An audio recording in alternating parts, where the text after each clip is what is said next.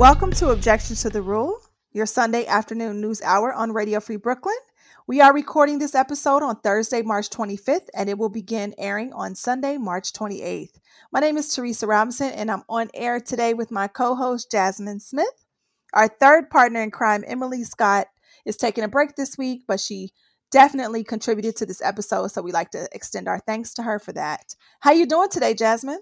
Um, I'm doing okay. I was happy the weather was pretty nice. Like it Yeah, wasn't uh it wasn't as sunny as I thought it would be, but it was a nice temperature, so I got outside. nice. Yeah, spring is definitely in the air, so I'm super grateful for that. Awesome. So this week we are talking about parliamentary changes in the new in New Zealand concerning families who have experienced miscarriage, loan forgiveness for defrauded students, Upper West Side residents stalking a homeless activist, and unfortunately, the Colorado shooting. So we're going to go ahead and kick off our episode with our local news story. Jasmine, you're up. Okay, so this is a it's a story that's been going on for a while. Um it's been I think it's been almost a year now that this um this conflict has been going on. So the article that I'm reading from is from the Gothamist and it was written by Jake Offenhartz. The title is Upper West Side Shelter Opponents Accused of Stalking Homeless Activists as Lucerne Battle Drags On. So the activist's name is Ramon Buford, and he had just stepped out of the shower on a recent Friday morning when two men dressed as plumbers arrived at his door. They claimed to be investigating a leak coming out of his bathroom, and Buford, who had just moved into a studio apartment from a homeless shelter weeks earlier, let them in without a second thought. Days later, Buford got a call from his lawyer. The men he learned were not plumbers, but former NYPD detectives who were now working as private investigators to confirm his address.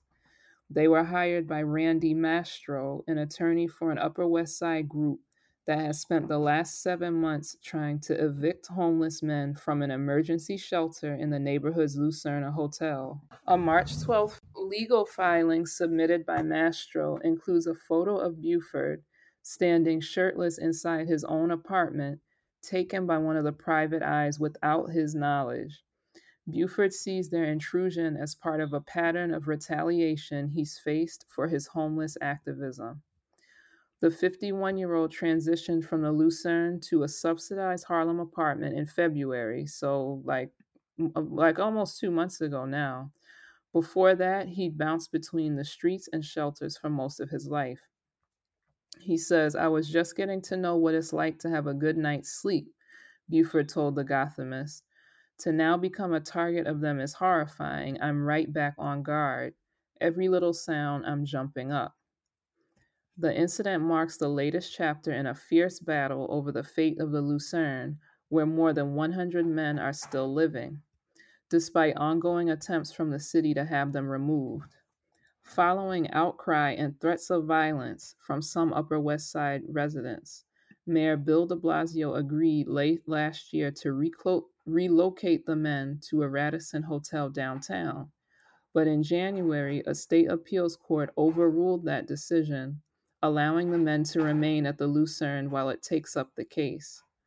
Both Mastro and the de Blasio administration have pushed the court to lift the stay, most recently citing the fact that Buford and the two other named petitioners, Larry Thomas and Travis Trammell, have since moved out of the Lucerne and into permanent housing. There are now 123 men living at the shelter, down from a high of 238 when it opened this summer, according to the city. In his own affidavit, Buford questioned the city's sudden interest in moving Lucerne residents to permanent housing, noting that the three petitioners in the case were among the first to be transitioned. He says, I would like to think that the city is making these efforts in order to improve our lives, but part of me believes the city is doing this in order to achieve politically that which it could not achieve in court. Isaac McGinn, who's a spokesperson for the Department of Homeless Services, maintained that the transfer of residents to homes had nothing to do with the ongoing case. He describes Mastro's use of the disguised investigators as a quote, absolute egregious invasion of this individual's privacy. Mastro, meanwhile, pointed Gothamist to a motion filed on Monday in which he argues that he had no choice but to hire the investigators because Buford's attorney declined to acknowledge his client had moved out of the Lucerne. The attorney, named Michael Hiller, denies this. Uh, and then this is Mastro speaking that Mr. Buford now makes the bald and baseless claim that he fears for his physical safety, attributing his fear in part to our clients, all law abiding, peaceful, and longtime Upper West Side residents, is nothing short of ludicrous, the filing states especially since Mr. Buford so obviously craves the limelight, dubbing himself the homeless hero, making regular media and other public appearances, and tweeting to his many followers daily. The filings were presented by Mastro on, on behalf of the West Side Community Organization, a nonprofit created by residents opposed to the new homeless shelters in the neighborhood. The group raised $180,000 this past summer. State Assembly person Linda Rosenthal, who represents the neighborhood, questioned whether the group's members knew their money could be used to pay for the stalking of someone who no longer lives in the neighborhood. It's beyond the pale, she said. They took advantage of his experience as a homeless person. Despite not living in the shelter anymore, Buford said he was deeply invested in the decision of the state appeals court, which is expected to be issued in the coming months. He has continued to attend substance abuse counseling offered by the Lucerne and has a job through a grant funded program linked to the shelter. Beyond that, Buford said he was fighting for the dignity of shelter residents across the city. The fact that we've prolonged this legal process angers the mayor and angers Randy Mastro, Buford added they look at me like I'm a little old homeless guy who won't go away. Wow. That story has so many complexities. So, can you break it down just a little bit like um about the homeless activist himself? Like why are why are I'm I'm a little confused at why the residents are making such a big stink about what he's doing.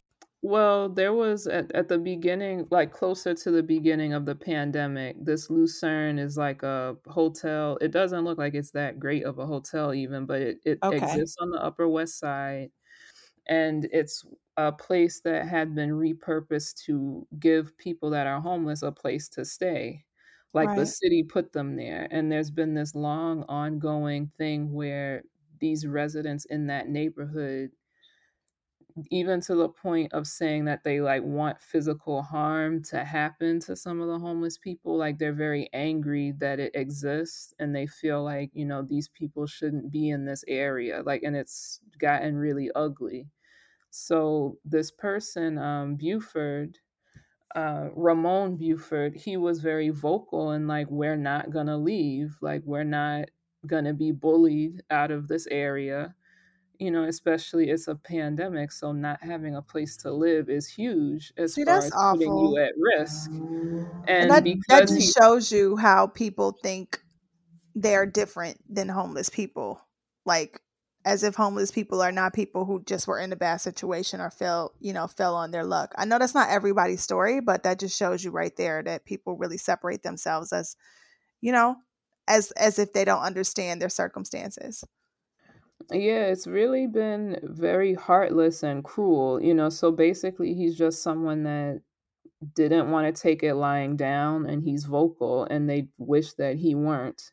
So even though, you know, in the story they're saying that it seems as though because him and some of the other people that stood up for all of the residents in the shelter um like they their names are known like it, he feels like there was this effort to hurry up and get them out of the shelter so i guess it's like well you now have a place to stay so what's your like you're gonna you know stop fighting. And he's not backing down like he still he feels like it's a larger issue and just the fact that they would go to these lengths to hire ex cops to lie and get into someone's home is just so beyond like disgusting and dehumanizing. It's it's gross. Yeah, absolutely. And it's like, come on, everybody is going through the most right now. And you know what's really killing me right now is people are thinking that the pandemic is over, you know, because the vaccine is widely distributed and people are getting it feeling like they can overcome anything. But the reality is like we are going to be dealing with the repercussions of this time for years to come. It's just not going to be over when COVID is not running rampant. Like there are repercussions that from this breakdown that all countries across the entire world will be dealing with for a while. You know, so I applaud any activist standing up for what they believe in during this moment, but in specific, this guy, because if the problem's not fixed, you know, homelessness is a systemic problem. You know, if I feel like people really think about it as a individual situation, and it could be that for some people. I'm not, I'm not saying that that's not true, but the the bigger thing is when people become homeless, in my perspective, it's a series of events, a series of unfortunate bullshit that happened to them. Whether it's, you know, they lost their job, they lost their finances, they got caught up in some scheme, they have an addiction problem, or something happened to their family and they just couldn't take care of it. All of those things are systemic. All of those things stem from not having variations of support that are necessary for human beings. And I just hate that people separate themselves from homeless people as if they did something wrong. I'm not saying that every person that's homeless made all the right choices. What I'm saying is, not every person that was homeless was always homeless. Like people can arrive there at any moment, especially during this time when jobs are few and people are living paycheck to paycheck and dependent on stimulus. You know what I'm saying? Like that's it can happen to any of us at any time. Yeah, like what it makes me think of is one of the first stories that we did when I joined the show. I think I was I did it. It was about um a proposed I think it was like a halfway house or something or like a no, it was a men's shelter that was going to be put in a neighborhood in Queens. Yeah, And I all the remember that story. Yeah, all the requirements were like the people that stayed there had to be working, they had to be doing this. And people came out and in force and they were saying like horrible, violent things about wanting the place to be burned down. And I think like people call it NIMBYism, like not in my backyard it's not this harmless benign like oh it's understandable. Like the root of it is violence because like what are you saying like what do you think should happen to people who have no place to go? And if you really dig into it ultimately the people are pushing for these types of people to basically be on the brink of death or like dead somewhere you know because if everyone is like i don't want it yeah sure in theory these people should have a place to live as long as it's not near me. Like eventually then what does that lead to? You know and it's uh, whether per, whatever a person's decisions have been in life even if their decisions i don't like having a place to live is a human right like having access to just the basics to keep you going Yes. I might hate you, like I still think you should have a place to live. Absolutely. So, you know, these antics and the fact that it's been going on for so long, it's really it's it's gross, you know, and I'm sure a lot of these residents they've never really had something happen to them, but you don't know what your life could be like tomorrow. It's a lot of people, especially with this virus, like they were living pretty good, and then all like Emily talks all the time about, oh, this person couldn't pay their rent for like a year at this point, you know, and if you're not lucky enough to be in the right kind of situation, you could find yourself in need of being in a shelter or something. But, you know, like you're saying, people are so divorced from that and they dehumanize people who are not who don't have a place to live to the point where it's like they're acting like these people are vermin or something like that's so the fact that you would go to these lengths it's so gross like for what like what are you even As if you don't have something about Yeah, as if you don't have something better to do. Really?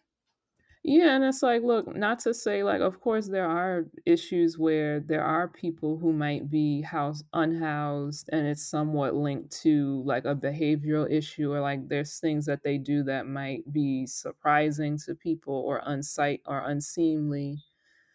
But that's not like gonna kill you, you know. And it's like how much of that stuff is also happening with your other Upper West Side neighbors, but because they look a certain way, you don't think twice you There know is. Yeah. it's a lot of people on all kinds of drugs or doing all types of illicit whatever but because you know they're a broker or whatever the hell it's not a problem but if it's someone that fits a different like look then it's oh oh my god like I, they have they have to be moved downtown like it's it's ridiculous It is. And we're living in a time like no other. So people need to just get off that fucking high horse and just be human and understand that all of us are trying our best. And some of us have better situations than others. So at this point, there's no reason for us to be judging one another. We should really be helping one another and not doing things to make the situation worse because that's really what they're doing. They're not helping this situation at all. They're really just adding to the bullshit that have people in bad situations as it is.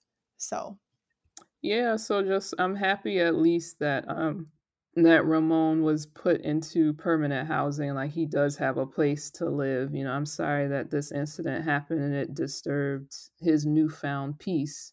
You know, I would be shook up if I found out someone lied to get into my place. But um yeah, I'm happy that they're still fighting the good fight and that at at least initially the moves to try to push the homeless people out of the neighborhood have been stopped. So I hope they continue to get legal victories in this situation despite what their neighbors are doing. awesome. Thank you so much for that story, Jasmine. Definitely good to just bring us back to reality. Like, just be more kind, people. We're still going through it. So we're gonna go ahead and uh, take our first musical break. The first track today is a jazz record. I love the name. It's called Portobello Superhero, and it's by Mael Menzanza and Benjamin Maralt. We'll be right back.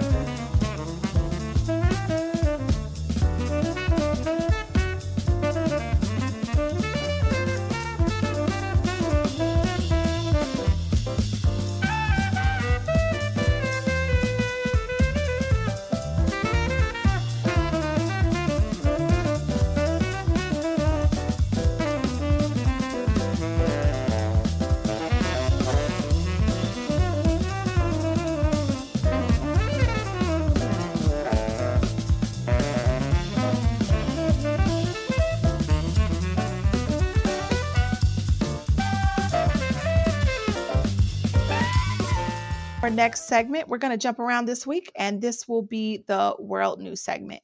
So, information from this story uh, comes from an article, article on theguardian.com by Tess McClure. The article is titled New Zealand Brings in Bereavement Leave for Miscarriages and Stillbirths, and followed up by an article from the New York Times um, by Natasha Frost. And the title of that article is New Zealand Approves Paid Leave After Miscarriage. New Zealand's parliament has voted unanimously to give mothers and their partners three days of bereavement after leave following a miscarriage or a stillbirth. The legislation applies to parents, their partners, and parents planning to have a child through adoption or surrogacy. Labour MP Ginny Andersen, who presented the bill, said it would allow parents to come to terms with their loss without being forced to use up their sick leave entitlements. Employers in New Zealand, as in some other countries, had already been required to provide paid leave in the event of a stillbirth when a fetus is lost after 20 weeks or more. The new legislation will expand that leave to anyone who loses a pregnancy at any point, removing any ambiguity. The measure is expected to become a law in coming weeks. The new law, which had been in development for several years, comes amid a broader global reckoning over women at work. Women have long struggled to balance the requirements of their employers with issues like pregnancy, sometimes leading them to misadvancement and other opportunities. A miscarriage or stillbirth remains a fraught and painful topic, one that is difficult to talk about publicly or seek support for, which health advocates say is a huge issue for women all over the world. In Australia, People who miscarry are entitled to unpaid leave if they lose the fetus after 12 weeks, while in Britain, would be parents who experience a stillbirth after 24 weeks are eligible for paid leave. The United States currently does not require employees to provide leave for anyone who suffers a miscarriage at all. Anyway, New Zealand is not the first country in the world to progress legislation on miscarriage leave. Indian law stipulates women who women are entitled to six weeks leave if they miscarry a baby. But because the vast majority of employees engage in informal work, few are able to access it. Some other countries have provisions for paid leave if a woman gives birth to a stillborn. In the Canadian province of Ontario, if a woman loses a baby after 17 weeks or less before her due date, she's entitled to 17 weeks of unpaid pregnancy leave. Look, look, just look at that number. Like it's so crazy. This law is for three days, the one I'm talking about in the story. This is 17 weeks, um, which is probably the best situation for any woman in the world right now. Um, up to 20% of all known pregnancies in the United States end in miscarriage, according to the Mayo Clinic. In New Zealand, whose population is 5 million, the Ministry of Health estimates that one in two pregnancies in 10 will end in miscarriage. The new law, however, does not apply to abortions. New Zealand decriminalized abortion last year, ending the country's status as one of the few wealthy nations to limit the grounds for ending pregnancy in the first half. Ginny Andersen, the Labour member of parliament who drafted the bill, had this to say quote, I felt that if I felt that it would give women the confidence to be able to request the leave if it was required, as opposed to just being stoic and getting on with life when they knew that they needed time, physically and psychologically, to get over this grief. Um, so, my sentiments on the story is wow. Okay. Um, congrats to New Zealand for making some advancement in this. I do feel that the three day pay bereavement is kind of, you know, not nearly what is necessary for women who go through this but i feel like it's a step in the right direction you know to acknowledge that this is this is a real thing yeah. that women go through all the time. It's actually as common as giving birth. It's not a taboo. It's not something that we can't talk about but the shame and regret and just overall encompassing emotional tur- turmoil that this takes families through is something that we need to consider as a culture like, this is not easy. You know, I can't even imagine the amount of grief and just everything that a family would go through when dealing with this. And and the fact that there are no laws to protect people who can really go back to work or anything they were doing before after dealing with such a traumatic event. Yeah, I mean, it's such it can be such a private thing, you know, like depending on the situation, like um, you know, not everyone necessarily plans to get pregnant, but a lot of people do and or even if it's unplanned, a lot of times like there's a lot of excitement and anticipation and planning.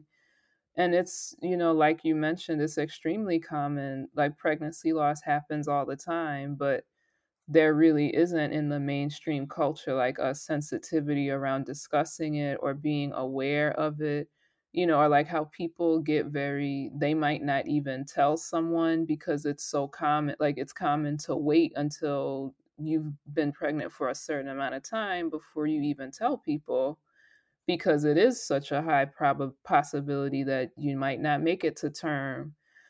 But you know it's just there's so many things that have been normalized for so long in the name of work that shouldn't should never have been normal. I mean, one of the big ones with the pandemic right now is going into work even though you're sick because you're worried about getting in trouble or like there would be such a high burden of you proving that you're sick or else you get in trouble for taking out taking off and then what's the result of that you have people coming in and then spreading disease and then you know if you look at this you know it's been so normalized that if you do deal with pregnancy loss unless you you know take out of some other bank of PTO that you have if you even have that it's been normalized for you to have this expectation that you just come in like everything's cool and what does that do to your mental health and your emotional health? You know you probably feel like you can't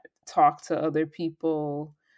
You know people might be asking you questions still if you did tell them that you were pregnant you know it's there's just so many callous and inhumane things that are a part of keeping capitalism going and this is one of the most glaring ones Absolutely. I think what sticks out most to me about this story is the fact that this um, opportunity is afforded to not only the mothers um, who are dealing with this, but it also applies to the partners as well as parents who are planning child uh, to have a child through adoption or surrogacy. Um, that's really forward thinking, you know, because parenting today is not caught up in the traditional sense. Um, this law to me appeals to everyone who's even considered being a parent, um, which makes it more just realistic, more human, and actually acknowledge the fact that people go through shit, man. People go through shit, things that you will never forget. These are traumatic experiences, and then you know the to the families that continue to try to have children after that how they handled this will be a direct reflection on what happens next to them in their, you know, um, parent planning, how they handle the next step in their life, whether it's their job, their relationship, because obviously this is takes a huge toll on just the the intimacy between people who are trying to raise children. Um, this event can really shape what's next in life. So I just felt it was important to highlight this story because I think that the fact that the US does not have any protections for people who go through this um, traumatic event, um, yeah, it's unnerving. And I really hope that in the next couple of years we see some movement on that. I think that all of the celebrities who have been speaking out about their experience with this has definitely helped turn change the tide around this conversation. I mean, this this country is trash, man, because you know what what you were saying, it made me think like if you're someone who's pregnant and you're excited about it and you lose the pregnancy and you struggle, you know, to your job, there's no legal protection for you to be able to take time to grieve it. If you're pregnant and you did not want to be and you also happen to miscarry, there are Yeah, laws to punish you point. though and to treat you like you did something wrong. You know, and it's you know, like there's just so much that's that's either it's legal to basically punish people for something that's just un, an unfortunate normal part of life but then there's no legal protections to actually support someone who's in the exact same situation. You know, it's just like culturally, societally, something is wrong. You know, and just like that base level wanting to control people, lack of compassion, the misogyny, you know, making it so difficult for people. You know, it's like you're damned if you do, you're damned if you don't. Like if you're somebody that can get pregnant you know and then they uh, you see these articles panicking about the birth rates being as low as they are and it's like well Yeah. would you want to have a kid in this climate you know like it's states right now where you could you know let's say you are happy you're excited and you're trying something could go wrong and if you fall afoul of the wrong person you're on trial like you quote unquote killed someone you know just because you had a you miscarried you know it's like a it's a it's wonderful news for the people of new zealand and i hope that we see a changing tide here but the way these state laws are going i don't know Well, I personally will continue to make some noise about this. So let's take another musical break. Um, the next track is one that I really enjoyed. I actually just found this track and it was pretty, pretty fun. It is called Freedom and it's by an artist called Jon Batiste. We'll be right back.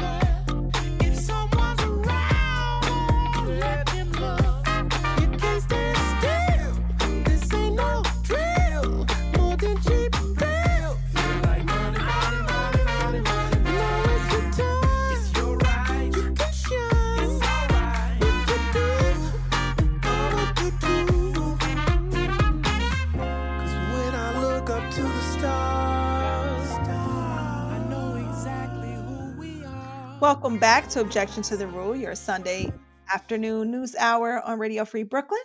And now we will have Jasmine with our national news story. Okay, so this is another, um, unfortunately, another sad national story about a mass shooting. Um, Emily took a break this week, but she provided most of the information for this summary of what happened in Colorado.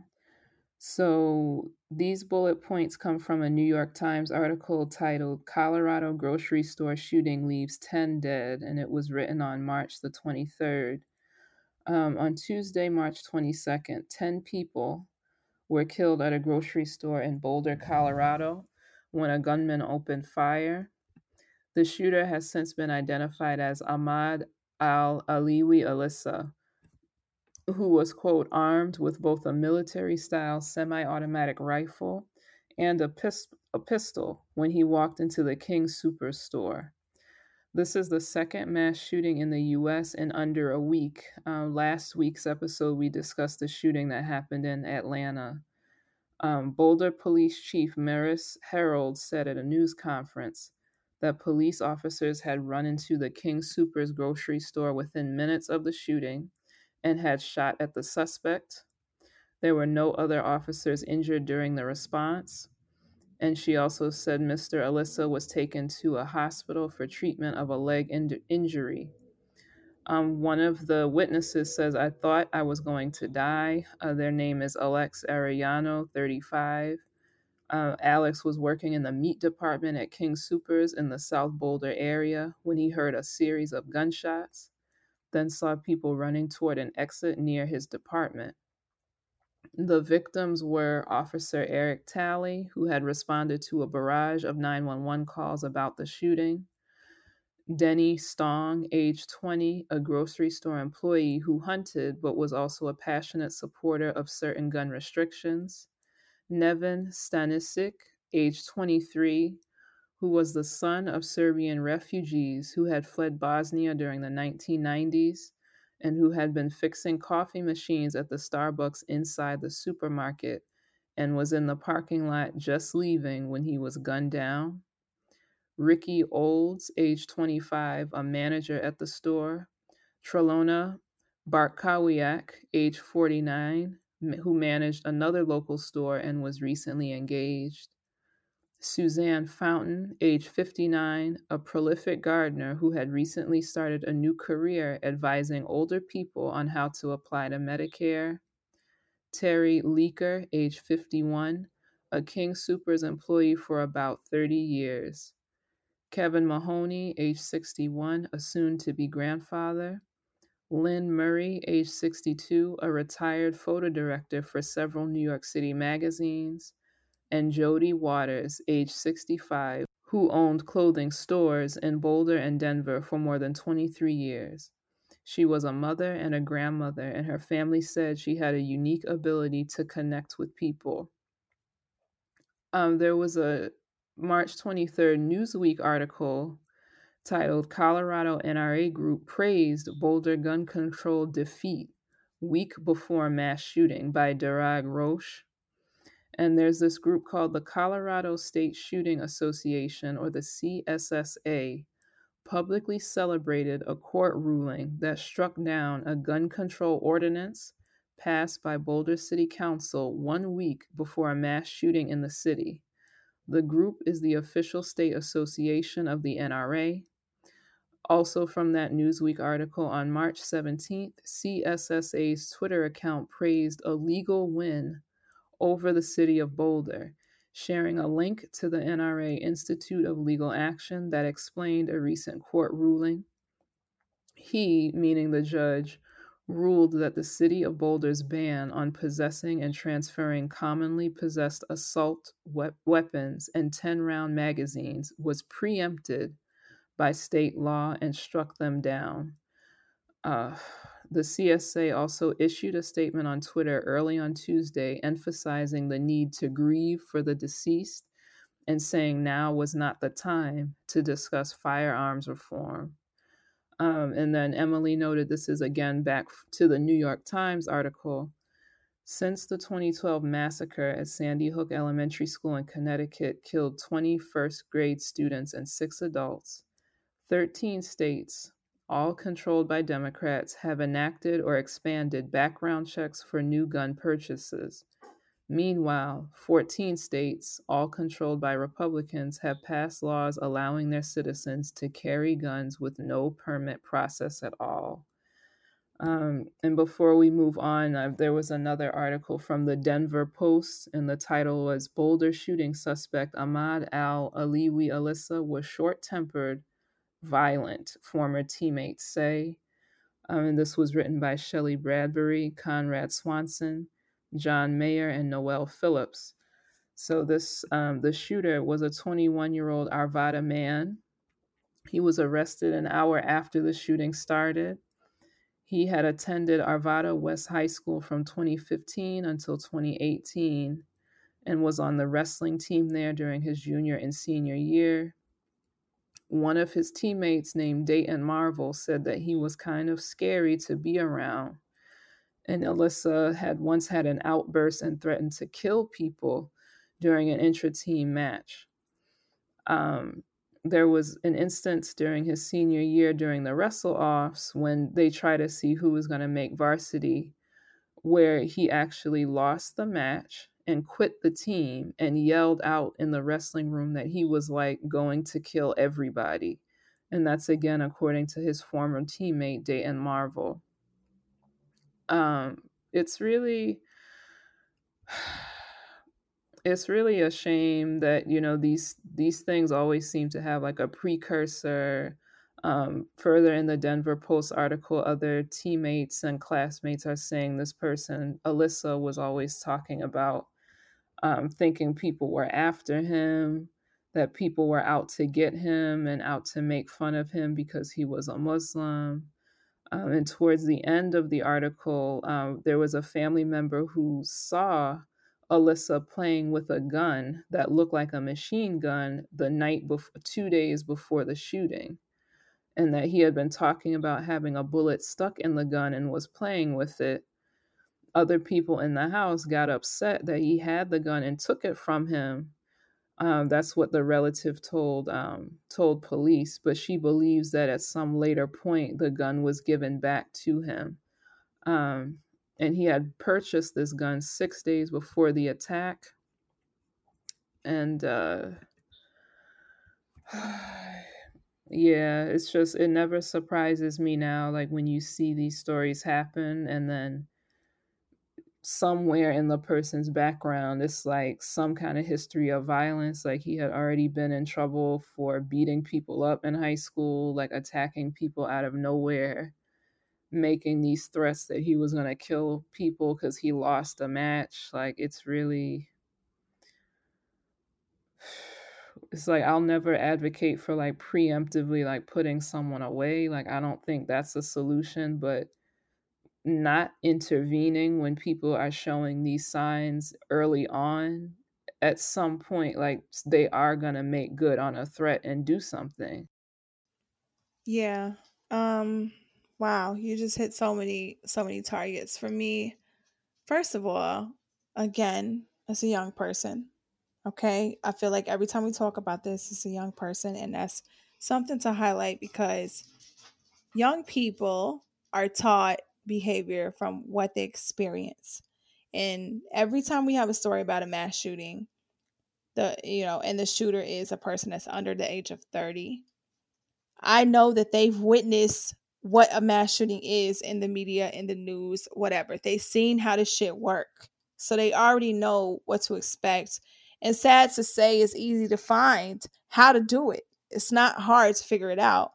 But the simple regulations that are necessary for us to have more gun control, that shit is the thing that boggles my mind every time we have this conversation. Like, why is this not common sense? Why is this a question? Why are we thinking about this? Why is this something that people are opposing? Let's go to the root. When people feel the need to bear arms, it's because they feel they have no protection, that they are afraid of what can happen to them in the street, whether it's from the system, the government, their neighbors, their wife, their husband, whoever it is, right? But I feel like we're getting to a point now where it could literally be the person sitting next to you because they're tired with life. And we are living in a time where everybody's, I'm fucking tired with life. I'm done. Like, we're all done. But I'm not going to come out here and fucking kill a bunch of people because of it. And I'm not saying that everybody's on the same shit, but it's so logical that people get to these levels of no return. Like, the reality is being black in America is dangerous. Being woman in America is subject to danger right so if if we know this if this is like the baseline to life here why is this a fucking question this is a young person who has experienced gun violence and seen what it can do. In his lifetime he has witnessed what this what happens here. And the people around him who know him know his tendency his behaviors. So this is a clear indication that if that gun was not available to this person, possibly we wouldn't be talking about this story. Yeah, I mean, I, I absolutely think that there would always be, like, even if it weren't for guns, like, there would still be violence. But the fact that these types of weapons are so easily accessible, something that may have been like a physical fight, like, this is someone who would lose his temper and then, like, beat someone up now he's in a position because it's so easy to get these automatic weapons instead of beating one person up maybe and like even if he would have beat one person up and beat them up badly enough where they die that's not the same as then you have access to a machine that can mow down dozens of people you It's know a what i'm fucking saying no if you're brainer, yo. it's really but i do think uh, it's been said before that after sandy hook happened you know all of these that i remember watch like hearing the news of that and it just really it really sealed it for me that if if these types of victims are not enough to move a lot of the powers that be to restrict access to these weapons like there's no type of victim that's ever going to make them think it's time to have restrictions. And i think it's because ultimately they're willing to pay the price of all of these horrific like random mass shooting instances they think it's worth all those people dying unnecessarily so that certain types of people like a lot of their constituents can feed off of this like race war rambo like i'm gonna shoot down all the undesirable like fantasies. Like the gun lobby is so strong in this country that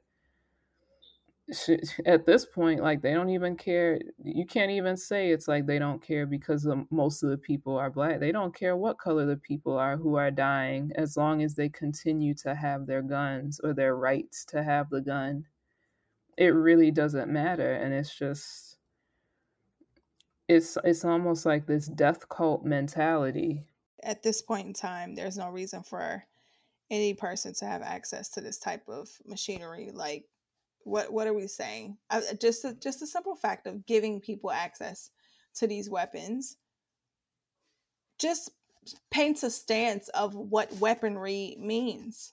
And it's not the right thing. It's fucking not the right way to look at this. Like, I, I can't front. I'm from Ohio. I believe in the right to bear arms, but not fucking machine guns. Like, come on, son. Like, really? What are we trying to do out here? If you need to protect your family, your assets, whatever, if you black, yeah, I said that, then you need a gun sometimes. Like, dead ass. But you don't need heavy gun machinery. I, I, I don't know. I'm on both sides of the argument because of that, because I'm a black female in America. But the re and I was raised in a state where you can conceal and carry but luckily and and you know to god's grace i've never been in one of these incidents but the reality is like i'm sorry having regulations around fucking heavy machinery is it's not it's not something we have to think about it's quite logical why we should not Yeah, like there's a there's a, another agenda behind like why there isn't just even like common sense things. Um, I'm personally not. I can understand people who might be in like an isolated rural area or people who hunt, but from what I've seen with the statistics, like even people that have smaller guns for protection, it's like you're more likely to end up hurting yourself or someone by accident than actually being able to use it effectively in self defense. So to me, it's like you hear a lot of like, oh, if the after the Charleston shooting happened, there were the like the NRA was saying like if there had been good people with guns, there was that school shooting recently where the good people with guns were literally hiding in a parking lot and allowed the mass shooter to continue shooting at teenagers. So I, personally like i am not a fan of guns and especially like if you're going to have them if they're going to be allowed then at the bare minimum these military grade things have got to go it's one thing you have a pistol or what or something like that versus right. these things that are like and you can kill like hundreds of people in seconds. Like they shouldn't exist in my opinion period. They shouldn't be happening during wartime because it's you know i think that that's wrong. But the idea that you know just regular you can just walk on in. You know it's easier to do that than you can get you know medicine that you might need to save your life but you can go in a store and get one of these things and then days later you're blowing innocent people away for nothing yeah it's really unfortunate something has to happen All right, so we're going to go ahead and jump into our good news story. Thank you so much, Emily, for giving us this one. This story um, is from a website, uh, axios.com. It comes via a March 19th Axios story on Oriana Gonzalez, a Maria Arelis, titled Defrauded Store Students to Receive Loan Forgiveness. On March 18th, the Education Department announced that federal school loans would be eliminated for students who were, quote, defrauded by for profit colleges, end quote. According to a press release on the U.S. Department of Education website, these are the main points of the story. First one is today, the U.S. Department of Education announced it would streamline debt relief determinations for borrowers with claims approved to date that their institutions engage in certain misconduct. The department anticipates this change will ultimately help approximately 72,000 borrowers receive 1 billion in loan cancellation. That's fucking huge. Beginning today, the department will ensure that borrowers with approved borrowing defense claims to date will have a streamlined path to receiving full loan discharges.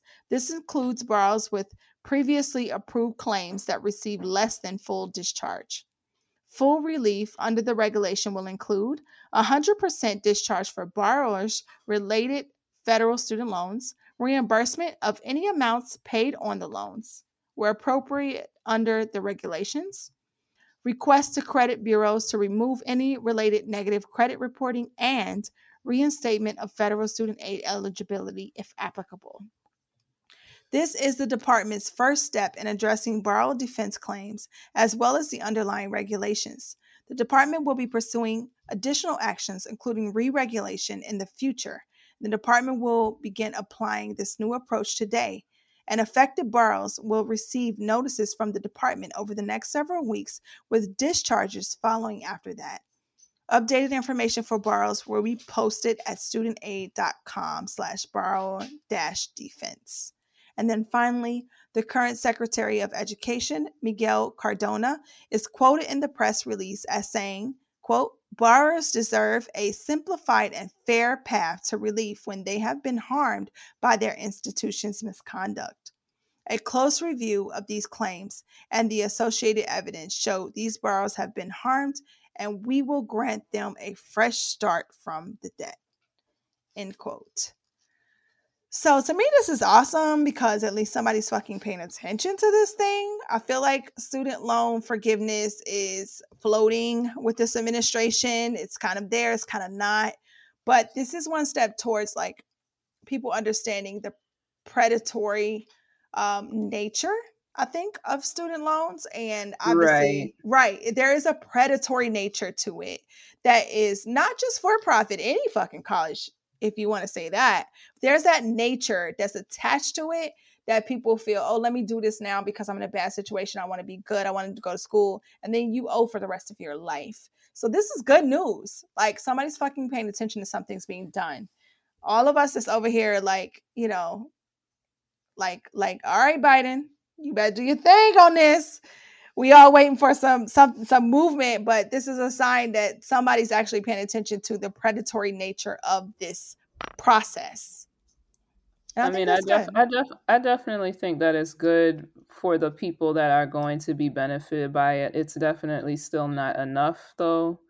Um Absolutely. it's only a drop in the bucket of what the total amount of student loan debt is and i do worry sometimes that it seems like another form of what they call like means testing. It's like because yeah. they're trying to appease people that are resentful of the idea of someone that they think doesn't deserve getting help, they restrict it so much where you have to be like, you have zero dollars and then maybe we'll help you with the or like you have to be the victim of such an extreme scam for you to get relief when you know, of course, it's great for those people to be helped, but there's so many more people that, you know, maybe they weren't exactly defrauded, but they're essentially in the same situation or a very similar one. So I hope that this con- this trend continues because it's it's good, but it's definitely not good enough, and he could do a lot more. So, chop chop,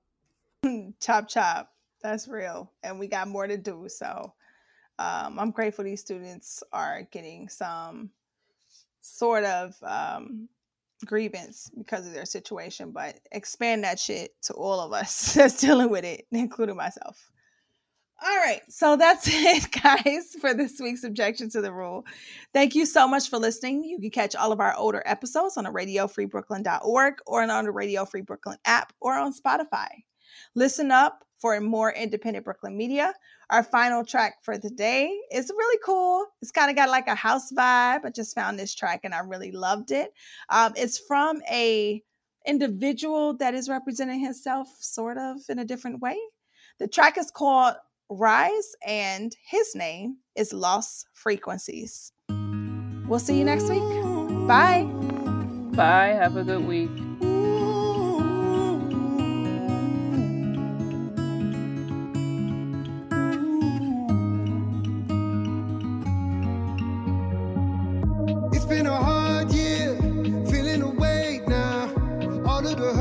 All of the dirt, all of the shame now. Nothing but closed doors, I'm not gonna